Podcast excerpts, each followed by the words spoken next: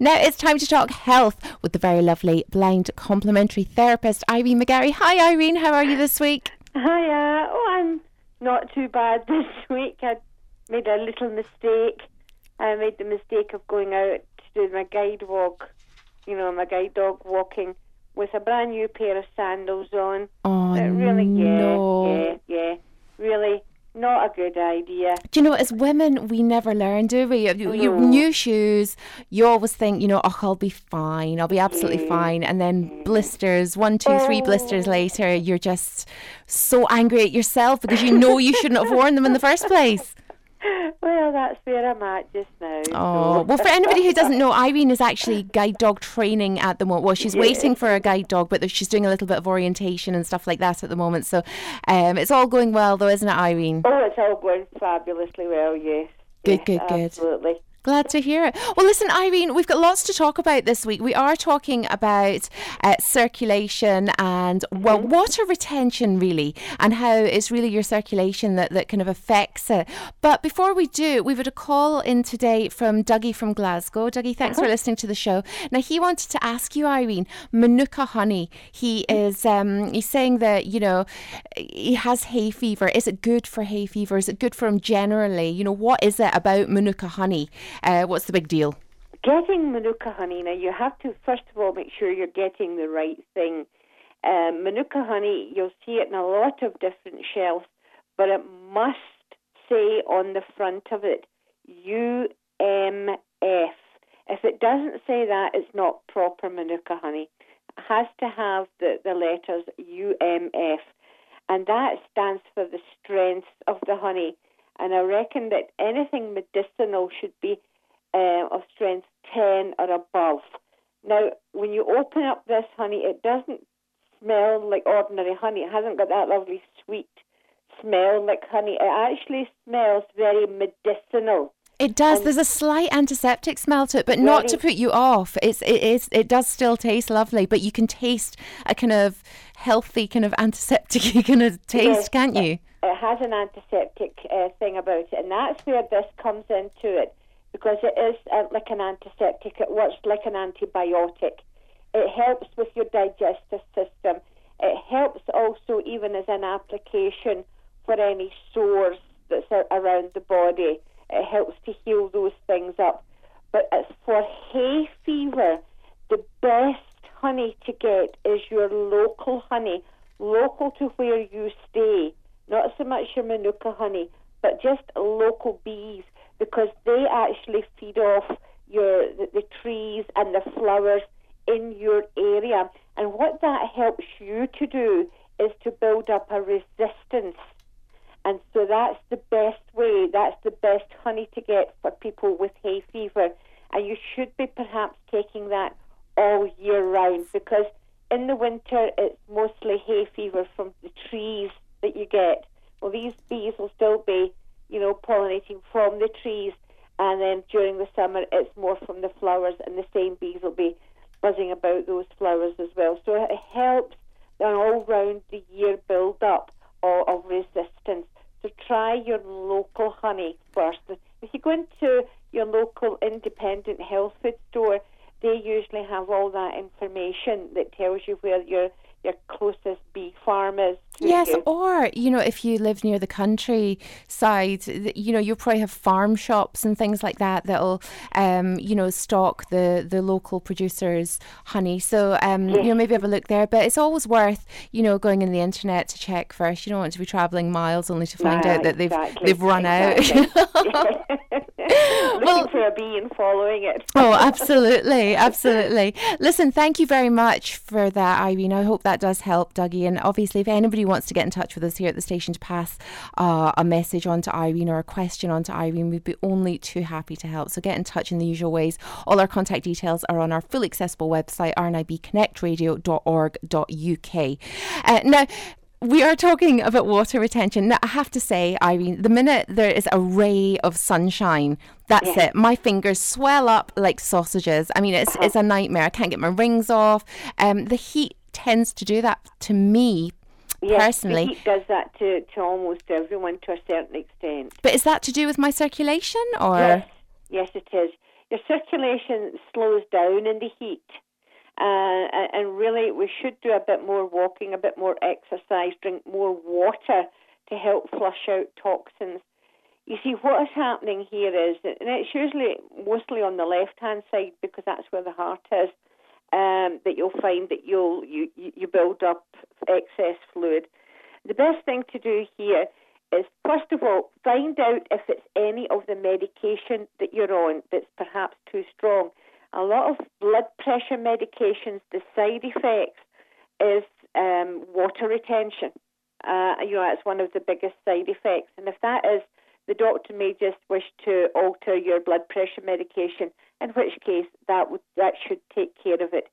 If, however, it's age related and it's also down to a lot of other medicinal problems, and you do suffer from this on a yearly basis, then there's a few things you can do. There's one that you could just do that little bit more exercise. And I'm not talking running a marathon, I'm talking about just, especially in this good weather, having that extra walk around the block, increasing your water supply to help flush out the toxins. And then, thirdly, what you can also do is raise the bottom of your bed. Now, I don't want you hanging with your ankles swinging from the ceiling. That's a little bit too far.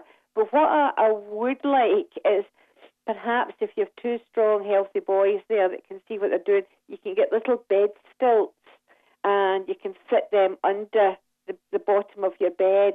If you don't, then what you can do is put a couple of cushions or old pillows and shove them between the bottom and the base of the bed. So between the mattress and the base of the bed.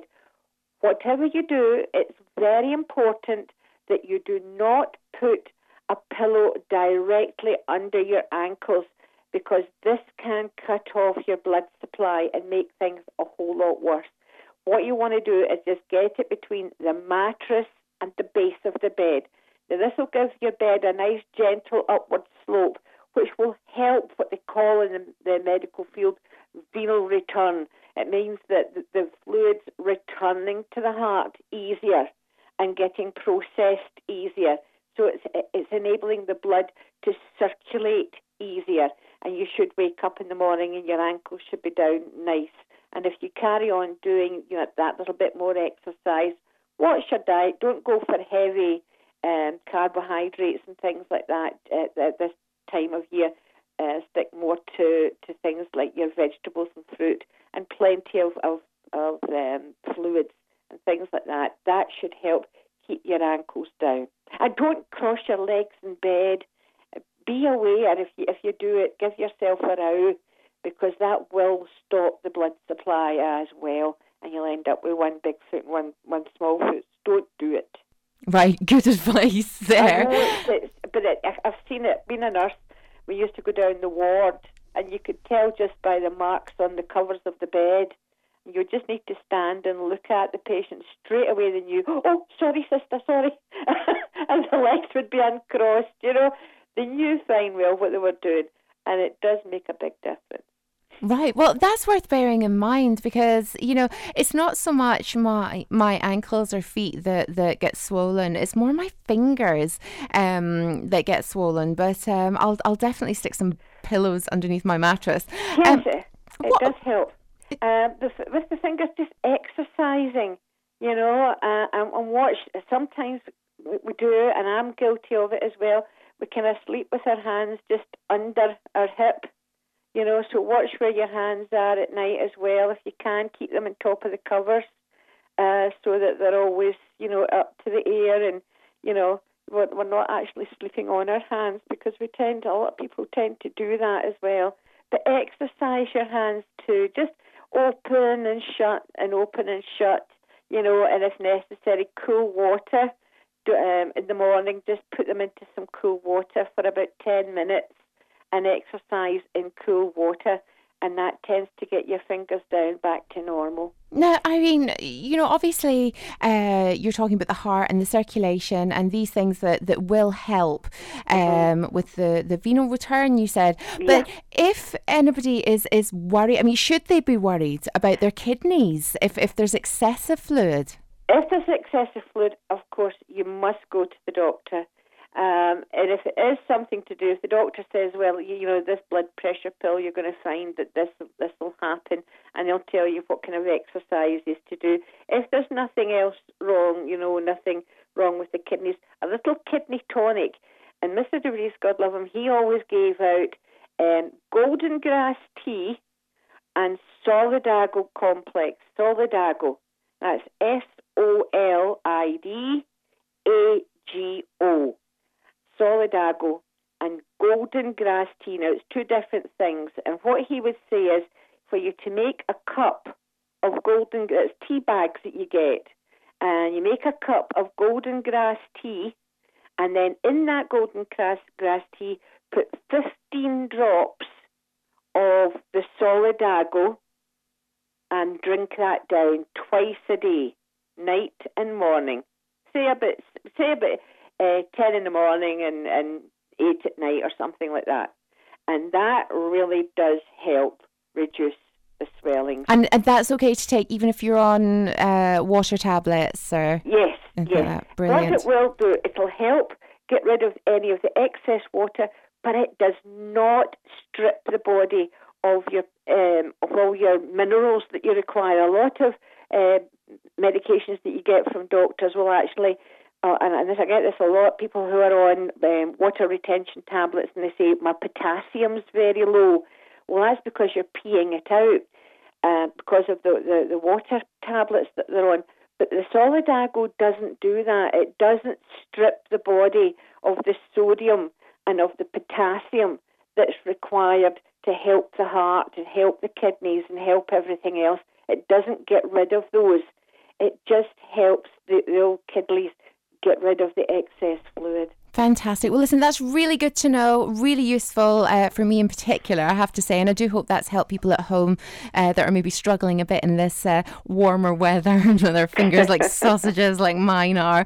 But, uh, and thank you very much for, for helping us out with the Manuka honey question from Dougie as well. Yep. Now, obviously, if anybody wants to know anything more about water retention or any other health ailments and they want to get in touch with us here at the station, we'll pass your questions on to Irene. She'll be only too happy to help. It's rnibconnectradio.org.uk.